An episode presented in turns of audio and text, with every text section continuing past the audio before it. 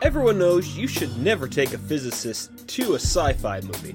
The same can be said about a biologist and a creature feature. We can point out how certain things are biologically unlikely or downright impossible, but that would be boring. So rather than pointing out what can't happen, why not ask ourselves, what if it was real? So, using my super nerd levels of knowledge about biology, physics, and mythical creatures, my friends and I will explore how different creatures could have actually evolved on our planet and what they potentially would look like. Welcome back to A Real Creature Feature. I am your host, Mac. I'm Mike. I'm Dean. And uh, today we will have our last episode about wyverns and probably the most definitive actual answers because we really have a lot more information that we could use rather than like a theoretical how could something spit out fire or have wings that could produce like keep something up that's really really big this time we're just going to be talking about their metabolism and s- stuff like that so i have a question for you guys Mhm. what do you know about something that's cold-blooded versus warm-blooded Uh, well, Cold blooded. Uh, they have to sit out and sun to get warm. They have to find shade to get co- to go cool. They can hibernate if it's really cold out. uh, I, as far as I always know, the idea is, well, because animals are because warm-blooded animals with their movement, they tend to stay hot, no matter because that's why we don't have a whole lot of large. You don't tend to get warm-blooded animals larger than elephants because if they did, they'd be large. They'd be so large they would cook themselves. what about When they whales Oh, they live in the water, so they're cooled by the waters. which actually is very true Yes. Okay, uh, so this is from a website, uh, www.vedantu.com, biology or oh, slash biology slash difference between cold blooded and warm blooded. Um, wanted to cite where I got like so. This is also basic information, but I still feel bad about like just ripping it from different websites. No, it's, it's okay. You can source as you need to. Yeah. So cold blooded animals. Animals that cannot regulate their internal body temperature according to that of the changing environment. Normally, they find it difficult to survive in extreme conditions. Examples reptiles and fish, which is weird that they said extreme conditions because I'm like, uh, you can find reptiles like everywhere. Um, like, uh, now you don't find as many in the extremes of like uh extreme cold, but I'm pretty sure you find a lot of them in extreme heat, like the desert, because we have a lot of desert animals there too. So I was just like, that's weird. Uh, warm-blooded animals, animals that can regulate and maintain a constant internal temperature of the body. Warm-blooded animals can maintain a constant internal body temperature and survive in any temperature range as they adapt to harsh conditions of any kind of environment. Examples: birds, mammals, and humans. Oh, and mammals, including humans, because that would have been a really weird thing to say. We are special. Don't are forget very- it. We very aren't on any family tree. Yes, we are. We we fell off the tree years ago. Human. We were a different tree and we cut it down to build our house. uh, weird. Okay, so there. Uh, so this is actually kind of cool. Uh, so uh, just like everything in nature, there is no definitive black and white answer to things. Uh, so I'm also gonna be going through a bunch of different terms so we can explain some of this because like there is no this is what warm blooded means. This is what cold blooded means in the sense of you can have some wiggle room between a couple things. Uh, for example, uh, this is a term. This basically means what is uh, another, a more scientific term for warm-blooded is an endotherm, meaning Mhm. like it produces its own heat as compared to Endothermic. Yep, endothermic. And uh, then there's also ectothermic, which is cold blooded, meaning gets it from the outside. Uh, there's homothermic and poikilothermic. I'm going to double check that I said that pr- properly. Poikilotherm. Poikilotherm. Yeah. I was just like, that's a lot of syllables. Um, Thank you, sultry lady voice. Yeah. So, uh, and poikilotherm animals describe whether temperature is constant. Okay. Pokilotherm is also my favorite Pokemon. Ha! So, uh, homeo- homeotherm animals are, have a constant body temperature regardless of the external influence, and they normally have a high body temperature. Homeotherm animals are endothermic or warm-blooded animals. Um, so yeah, we have have a temperature of 98.6. Uh, I learned cats have an internal temperature that's higher than ours. It's like in in the hundreds, like 102, I think. Like it's normal Is- temperature. Knowing that, is there a max temperature that a warm-blooded animal can reach? Um, I don't know. I know for us it's like 105, 106 Nice. because that's when our DNA actually or like DNA and a whole bunch of other stuff starts breaking down. Ooh. It's really dangerous, but that's like if our internal bu- temperature is that way. But at 112, I guess that's when it starts feeling painful, like in the environment or something. Yeah. I one of the things I was looking at, and like cats can actually get up to like 126 uh, Wow. for the environment for and Okay. before they start feeling pain.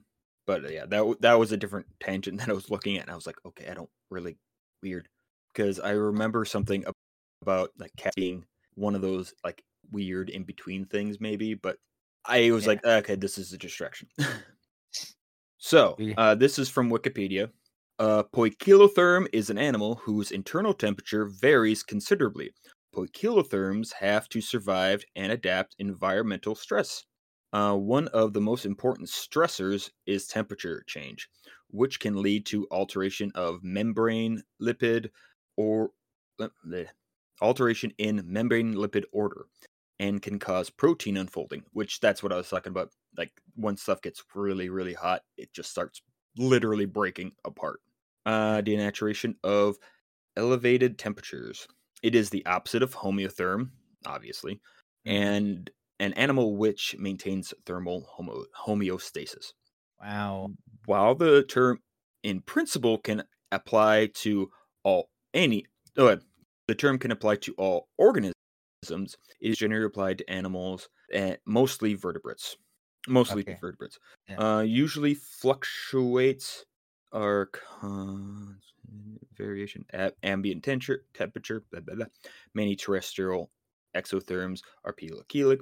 However, the, the exoderm, exotherm, I can't say words, in temperature constant environments to point. Blah, blah, blah, blah. Okay. Animals that include er, a lot of vertebrates. Oh, uh, here's this is a, this is why I kept reading it. Uh, animals include types of vertebrate animals, specific, specifically some fish, amphibians, and reptiles, as well as invertebrate animals.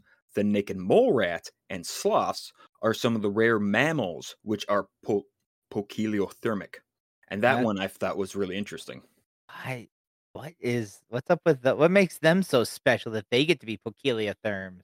I think it's for for naked mole rats. They're basically subterranean anyway, Yeah. so that might have something to do with it. And um, sloths live in tr- in like the near the equator, so it's a constant temperature generally, Yeah. and they have a very slow metabolism. Okay. Now I want to watch uh, True Facts About the Naked Roll Mole Rat by uh, Ze Frank because they can live up to 100 years. Really? I didn't know that. If I remember the thing correctly. Google it. I'm I'm working on it right now. Yeah, because I'm like that. Whoa, we've never heard of mammals uh, routinely being able to do something like that, Yeah. especially tiny animals. Longevity. You know, Naked mole rats. Uh, well, they are. It's not a hundred years, but it is extraordinarily long for a rodent. Period. Thirty. uh, It's up to thirty-two years, according to. wow, Maybe yeah, it's a 100 years equivalent. Eh, Eh. maybe. But yeah, that's wow. Because I'm like, gorillas live up to 30. Yeah. Yeah. As far as yeah, rodents tend to have very short life. Tend to have very short uh, lifespans. Period. I learned this about uh, opossums that uh, they live like only five years. Aw.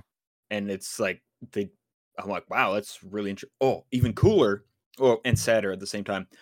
Uh, all squid and octopi and cuttlefish, like all the uh, pseudopods, Yeah.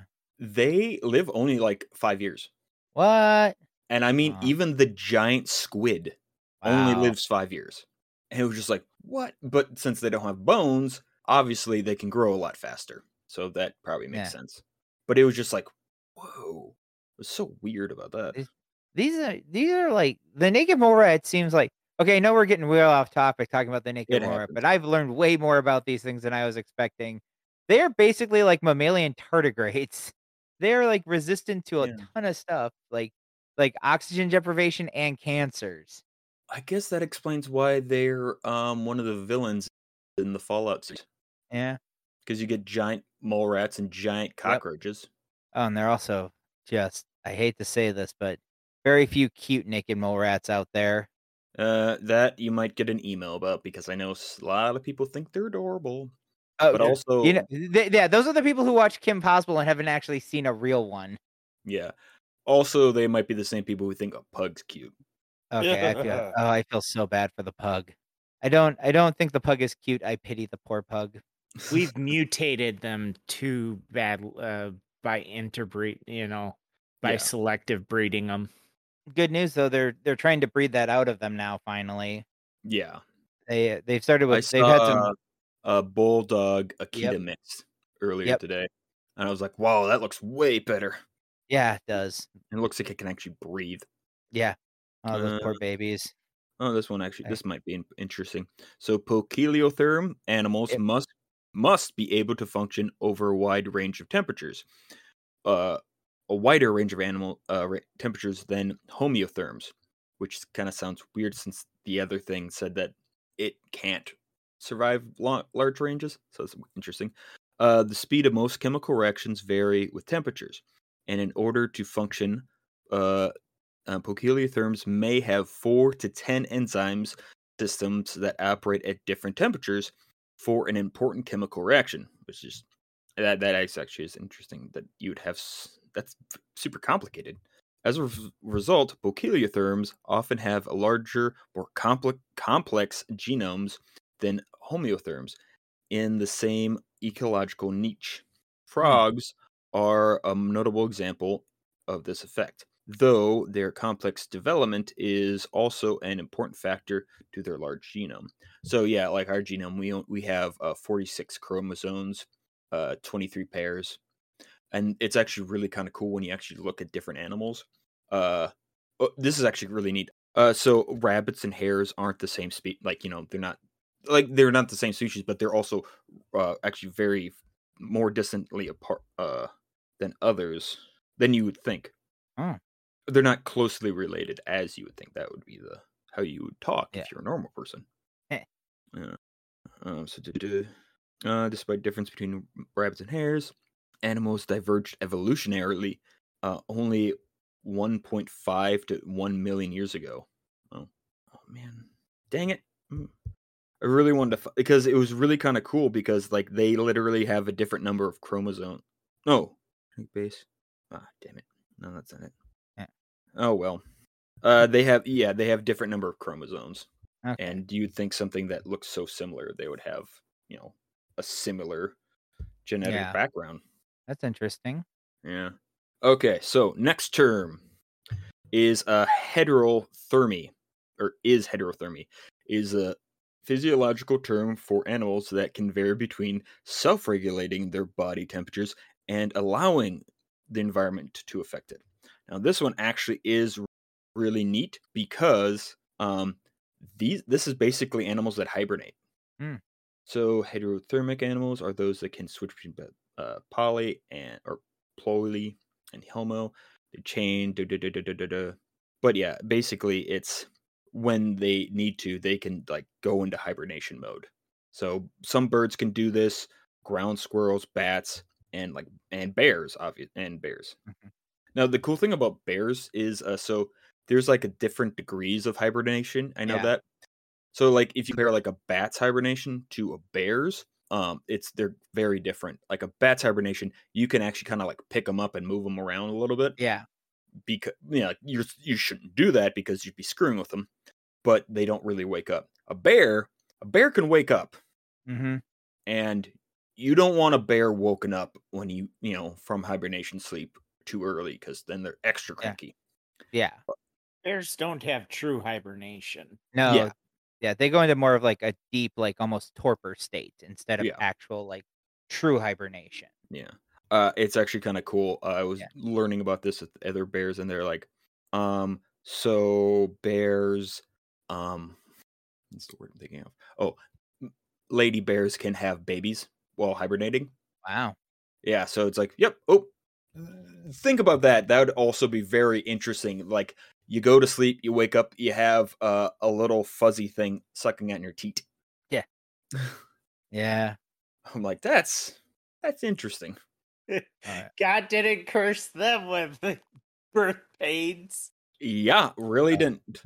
But yeah, they also are a lot bigger than us, and they like that was a huge thing with our evolution. Is when we became uh bipedal, it really kind of messed with our ability to reproduce, like produce offspring Hmm. because of how everything rearranged as compared to four-legged animals.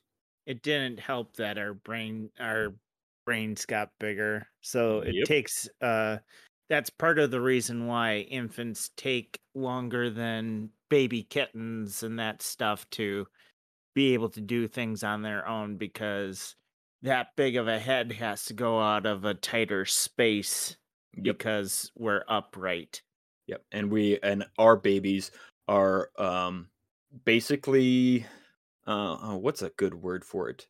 Useless, I guess would be the only term because like they can't do anything for themselves for a very very long time and it's because if we allowed them to like be able to be as productive as like a horse that can walk right away, uh their heads wouldn't fit through the hip canal. Stupid babies. Be more useful yeah Okay, uh, so this this next Yeah. term actually is going to be very very important for us. Okay. Okay, so it's gi- giganto gigantothermy. It's a phenomenon that with significance in biology and paleontology, whereby large, bulky ectothermic animals are more easily able to maintain a constant temperature relatively or comma relatively high body temperature than smaller animals by virtue of their small surface to uh, volume ratio. Hmm. So basically, big animals produce lots of heat, so therefore they can be uh, false, I guess, endotherms in many aspects. Uh, a bigger animal has proportionally less of it, its body close to the outside environment than a smaller animal of otherwise similar shape. So it gains heat from, uh, comma, or loses heat to the environment much more slowly. Oh. Uh, yeah, the Because they're thick. thick. The yeah, yeah. Um, the phenomenon is important to in the biology of ectothermic megafauna, such as large turtles and aquatic reptiles like the ichthyosaur and mesosaur. Gigantotherms also allow ectothermic. Wait, though almost always ectothermic. Okay, I can't read clearly. Generally have body temperature sim- similar to an endotherm. Um, it has been suggested that large dinosaurs would have been gigantothermic, rendering them virtually homeothermic. Which, uh, so yeah, if you ever watch like the old old uh, videos of um, the claymation dinosaurs, it's really interesting because they're always lumbering and slow and boom, boom, boom. They kind of talk about that at the beginning of Jurassic Park, and then in Jurassic Park, they're moving like real animals, and it, that's that's why they can probably do that even if they are cold blooded because they produce so much heat that their bodies can be like, "Yep, I'm good. Let's keep going." So those are uh um shoot. Gygaxotherms? Giga gigantothermic. Oh, Gigante there. Yeah. not gigax. Yeah, Gygax to D and D. Well, it, ba- um, yeah. uh, I, I'm a it- Gygaxotherm. I was thinking Geiger actually when I was thinking about it. uh, But an, an uh, HR Gigertherm. yeah, Giganta. Gig- Oh, we don't even want to know what an HR Giger therm would be. Oh, Oh, It's okay. a uh, vagina with two penises. ooh, hooray! okay. Uh, subsequently, gigantothermic endotherms would have not would not have to eat as much as large endotherms that need to maintain a constant influx of food to meet energy demands. Although animal lions are such are much smaller than crocodiles, the lions must eat more often than crocodiles because of the higher metabolic output necessary to maintain the lion's heat and energy. Crocodiles need only lie in the sun to digest more quickly and synthesize ATP. So I was like, oh, yeah. Yeah, yeah, it's we waste technically we waste a lot of energy just existing uh because of all because of our maintaining of our temperature. But, you know, like everything there's good things and bad things. And Yeah. the good thing about it is that we are we can be more easily active as compared to uh like a crocodile which they kind of do need to sunbathe more and they, they also probably heat easily too uh so there's also another term uh because i was also wondering about like well what do we think dinosaurs really were and this comes Mm. from livescience.com uh dinosaurs warm-blooded growth rates so this is actually was actually really kind of cool when I was looking at it. So dinosaurs once thought to be cold-blooded kings of the Mesozoic era, but new research now on no new research on their growth rate suggests the prehistoric beasts grew much grew just as fast as mammals, indicating they were warm-blooded creatures. However, not everyone agrees with the, the results, and some paleontologists suggest they fell in a middle ground. They were somehow like both. So they dubbed the term mesotherms because, you know, Mesozoic. Uh-huh. Yeah. Dino- dinosaurs are considered reptiles, so scientists had assumed the beasts were cold blooded, like their kin, meaning they depended on the environment to regulate their body temperature. The sluggish metabolism of cold blooded dinosaurs would have forced it to lumber slowly across ancient scape. A warm blooded dinosaur, however, would have controlled its own body temperature and been able to equip be been equipped with a quicker metabolism. Such a behemoth could have jaunted around its home. So yeah, like I was talking about earlier, where it's um, you know, there when you have all that ener- like energy to, that you can like have more readily available, like we we do, we are able to react to things a little bit differently. Like, have you ever seen like a somebody like basically walking up to a crocodile and then they kind of just jerk? It's because they're kind of storing all their energy for that quick action. Oh. Uh, it's oh, it's really kind of cool because it's like um, like uh, snapping turtles. Snapping turtles Oh. just sit at the bottom of lakes and stuff, dangle their little worm-looking tongue, waiting for something to just like attack its tongue, and then they just snap. Just hence snapping Oh. turtle, and Yeah. it just releases all that energy into the bite Wow. uh in at um point my i had a herpetology class and it was really neat because he had an alligator snapping turtle and he like you know stick a pencil in his mouth and yeah just Oof. yeah That's that, I know. Um, Dad and I have run into uh one snapping turtle once. That Mm. was in the. I don't know what it was trying to do, but it was somewhere close to the middle of the road, hmm and oh poor little guy oh yeah, well, well, you know, my dad. Weirdly enough, he's a he is a good uh, as far as uh, environmental conservatism go. He's real good at it. Mhm. He grabbed it by the sides and just lifted it and got it to the other side of the road that it was trying to get to. Yep. And like the whole way, this thing just went from like pretty docile to just snapping like a mother. yeah All just the entire time until he was let down. yeah i uh, i haven't done i haven't uh picked up a snapping turtle to help across the street but i have helped a turtle or two Yeah. and uh yeah it, it's one of those things you really have to be careful where you put your hand uh Yeah. for like tur- turtles in general because some of them uh have really really long necks Yeah. And they can and it just like it comes out of almost nowhere and they can just bite you Well, it, I mean, it doesn't come out of nowhere. It comes out from well, like you know, like it's basically in their body, Yeah. and like like how it, it's like kind of curled up. and Yep. You just don't see it, and then it comes out, and it's like rah. Oh, yeah. Or uh, but uh, one of the things I learned, which was actually really really cool about uh, turtles, was um, soft-shelled turtles Yeah. are more aggressive. Can't imagine why. I, I don't know why, but I think they have I- something to prove. Yeah, probably.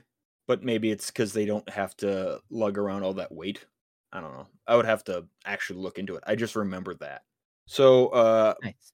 basically after looking at like going through all that stuff, I was like, okay, so our wyvern probably would be d- uh if depending on what it is, it more likely it would be either warm-blooded because like eventually if it's like from now evolutionally Mhm. thinking, like birds evolved to be warm-blooded so they can be more, more active. So they are either going to be warm-blooded or they're going to be like this mesothermic uh gigantothermic Yeah. and uh, so because of that, I thought of something that was actually really kind of cool of explaining why they hoard and like to live under the ground a lot in like different fantasies. Okay.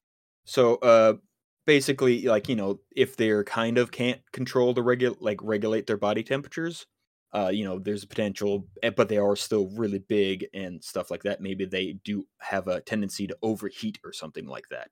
So you live underground to help yourself cool down during the, the hottest times of the day. And uh, gold and silver and copper are really, really good conductors of energy. Like the best conductor of energy is silver, but and then copper and then it's gold. So it's like, you know, you know what a lot of people have in their fancy, fancy um like hoards of money that they keep? Lots of gold and silver. Gold. Yeah, so it's like, oh, if you make a like a ba- giant bed of that, I'm like, I'm pretty sure it would help you cool down a lot faster.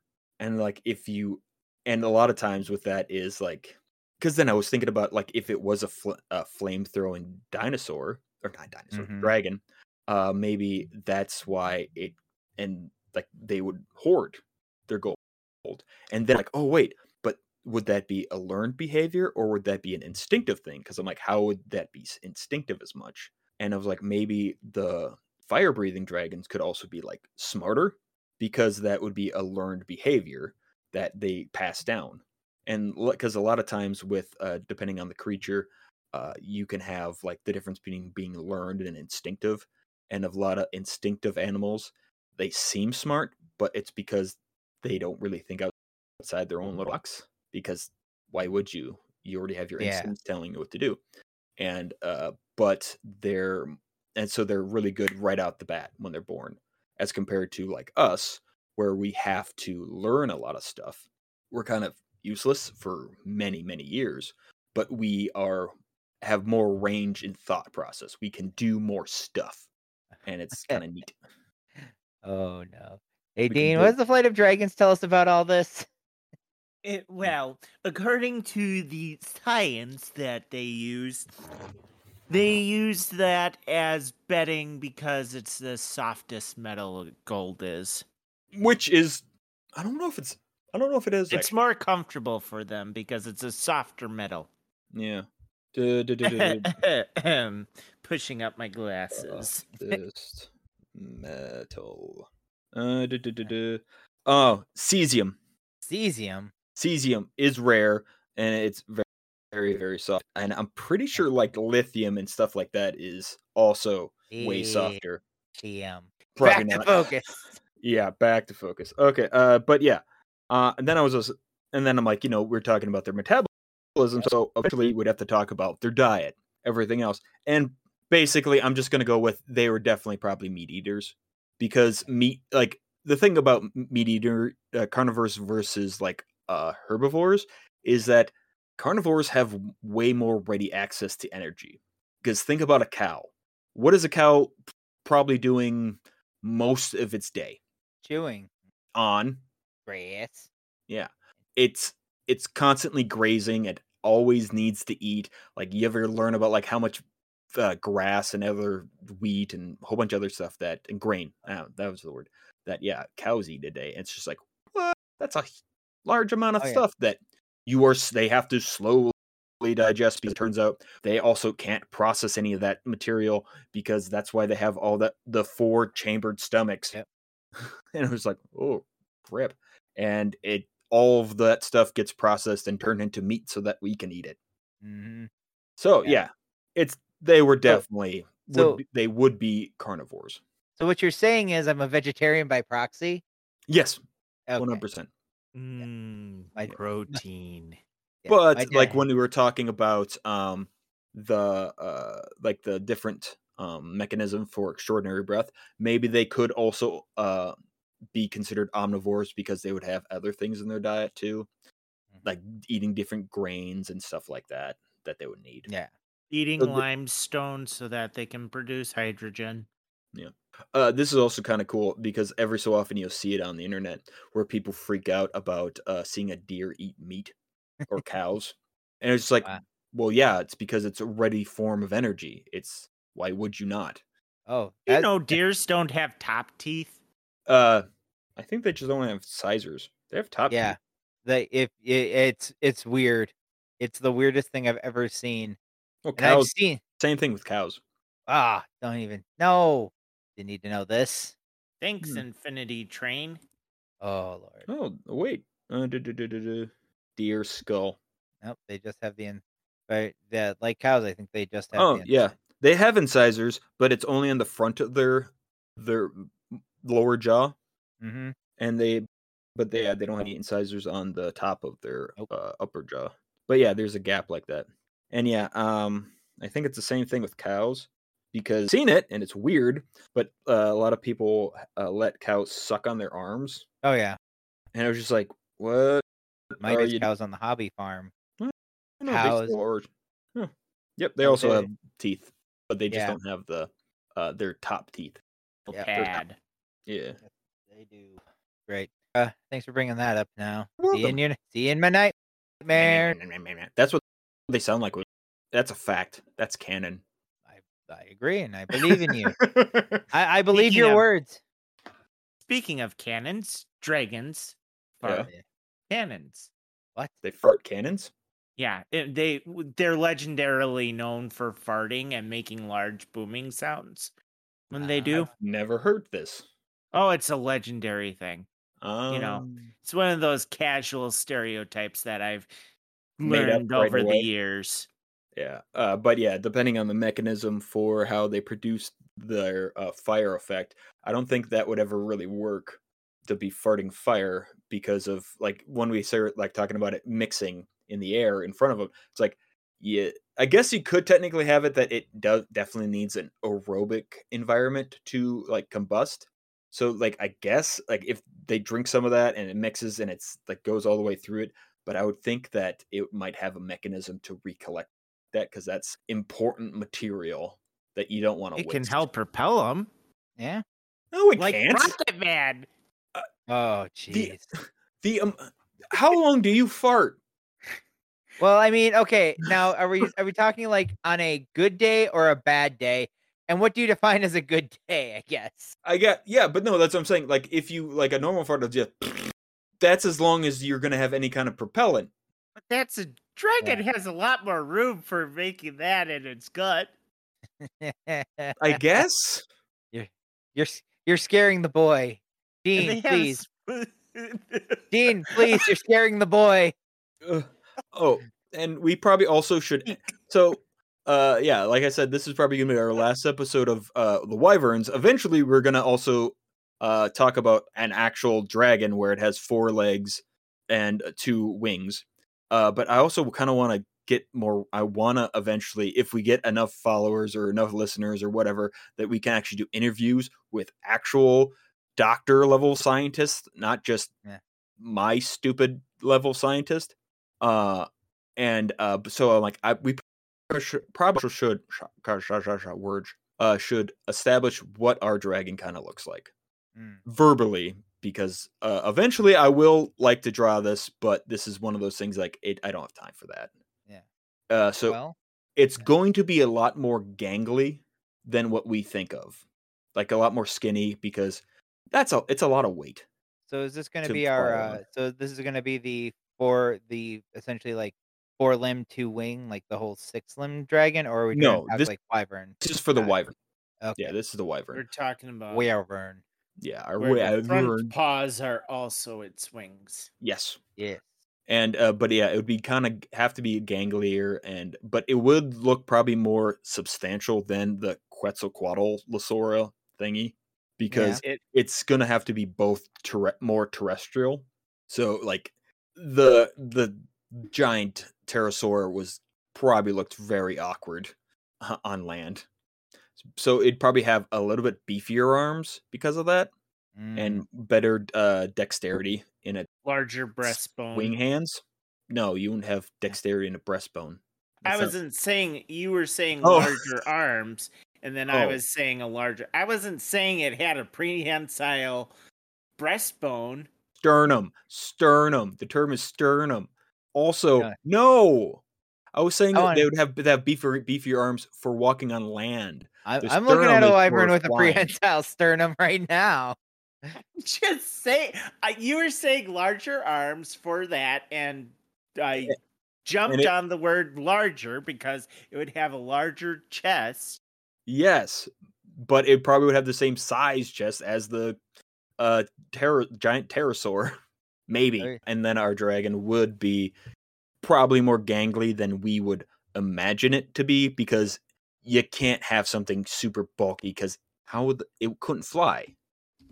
And then uh like I said, it- but and like I was saying the coolest thing about like it being like part of another branch of evolution, it's like you can have a wide range of things. So like you could still have a maybe a bigger one that uh but you know it would have to be even more skinny. Um and then you could have little ones that are like the size of birds, which would be kind of cool to see like a little bird that uh sp- spurts out fire hmm and that would be kind of cool. Oh, uh, I and I uh, to circle back to um the metabolism. This was actually this was also went with like if the dragons like you know slept on gold, like they might be smarter. Um, so there's a a theory about like when we started getting more developed brains is because we started cooking our food because we Yeah. could because then we have more. It's easier to get that nutrients, get those nutrients and stuff from our food. Um, so I was like, maybe then fire and the dragons could be smarter, like you see in a lot of fantasy movies and fantasy uh, books, even though you don't see them because they're books. Yeah. Uh, and I was, I was like, oh, that'd be kind of cool, like a nice correlation, because you know we're technically smarter than apes, and they're our relatives. We didn't evolve from them; we evolved with them. Uh, same thing with our different branches of Dracana. Yeah. Oh. Nice word. I was thinking like Yeah. flora, fauna, Dracana. Yeah. But yeah, I was just like, oh, that'd be kind of cool. And then you know you can still have so many different things in these because uh, I think in a lot of different uh, books and lores and stuff, they also have like uh, the Quetzalcoatl kind of bird dragons, where it's Yeah. like they have the feathered serpent. Yep. So I was like, ooh, neat. yeah. So like the basic framework of what I I'm putting out there is uh, kind of a skinny dragon Okay. that has things that can s- squirt something and uh is a meat eater and that's the that's the scent. and then like you can probably make up anything um variations that you want you could have them super bright colored and stuff like that the, Yeah. that- that's a bit coolest thing is like you basically can mix and match same thing like when you like draw a, a dinosaur now you can include feathers and so I'm like, I'm not Yeah. saying we're going to include feathers for this, but there should be a lot of cool stuff. Mm-hmm. Oh. No, that is cool. Um. Yeah. And I think it's. I mean, especially now that we're learning more, especially about the idea of what dinosaurs may have looked like, Mm. and you know, finding finding whole dinosaurs nowadays. I know Yeah. that's meaning. I know that realistically, that's absolutely meaningless. Because Yes, sadly. but Just remember the rock fact. Dinosaurs had had ears, but because they were made out of cartilage, there's no Oh there's yeah. no ears on their skeletons. Oh, Yep. If you And look that- at like our ears, if you like compared to Yeah. just our skulls, we'd look you wouldn't know what that Yeah. So like there is it's actually really neat. Um because people always have that joke about like you know how would you, how do we know what dinosaurs really look like when you like look at the skulls of animals now blah blah blah like we if an alien looked and they saw this uh they wouldn't think a what was it um hippopotamus would look like what it does and Yeah. I was like, yes, to a point, because we actually do have markers. Like you can actually see connecting points on our skulls.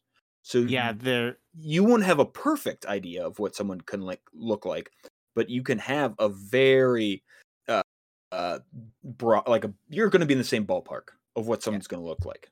there is a guy who teaches an art class once every year where they get skulls from unidentified bodies and he teaches them how to recognize those markers to develop a face and help try and find people who might know this unidentified body oh, by the skulls. Mm-hmm. So they learn about the different markers on the face and and then they know okay, if this is here, the face usually has this and then they're able to build up the muscles and develop the actual face of the person who passed. Mm-hmm. that's cool. Yeah. Oh, but yeah, we're at uh, our limit, or I'm at my limit because I got to go bed. Uh, but well, okay. So let's just for just for a wrap up for my own edification, what would you say would be the core principles that you would want in your wyvern? Core principles is that they are they're going to be more skinny than you imagine. They're not going to be as big and bulky as like you would see in Game of Thrones or Dragonheart or anything else cuz and they probably not, are not going to have these giant plates of scales on them cuz that's just so heavy that you you can't they would not be able to fly or they would have to ha- need to eat so much that they could have so much energy that it also then defeats the purpose because they're even more heavy because they just ate a bunch of stuff.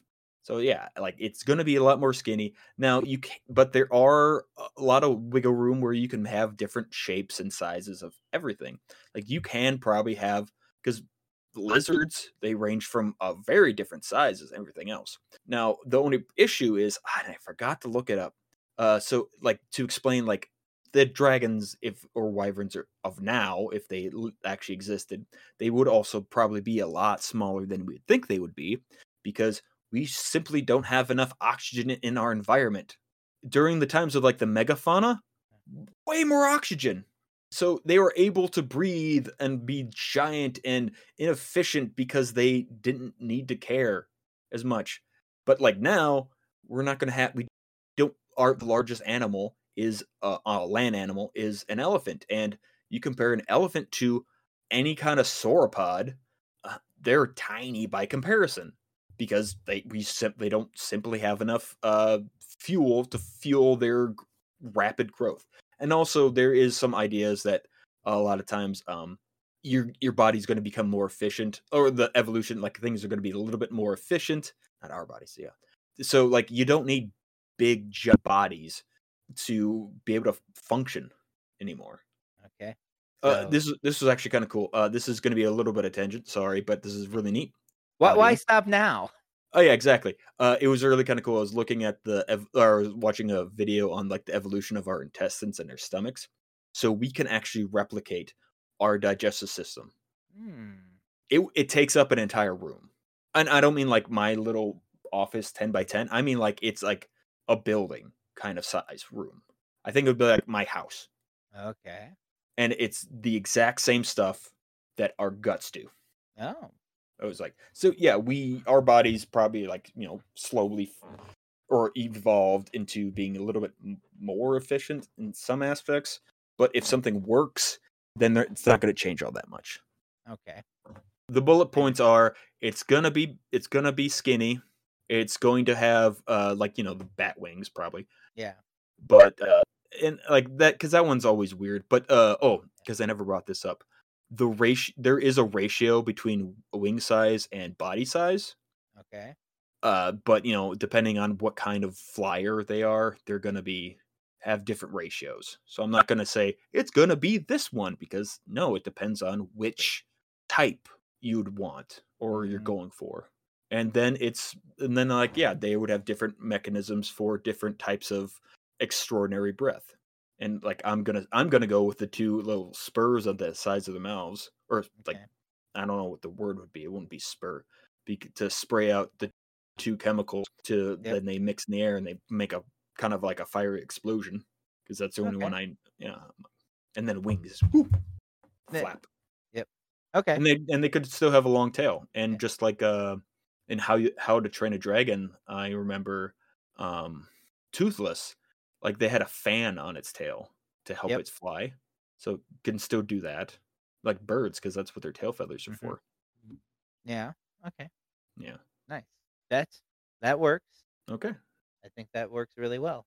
yeah audience i'm going to make uh an instagram that like i said i would love to uh post at least my ideas of what these things are going to look like and then if you send pictures of that i'm i'll like you know tag you and stuff like that and post your pictures because that'd be kind of cool and also um, we're going to have an email next time we're going to be talking about gorgons Gur- Jurgens. I love Jurgen. Jurgens. bye Bye. Sorry to interrupt, but I need to let you know that we're going to be changing our release schedule. We are doing this to make it more manageable for us. We will be releasing episodes every other week.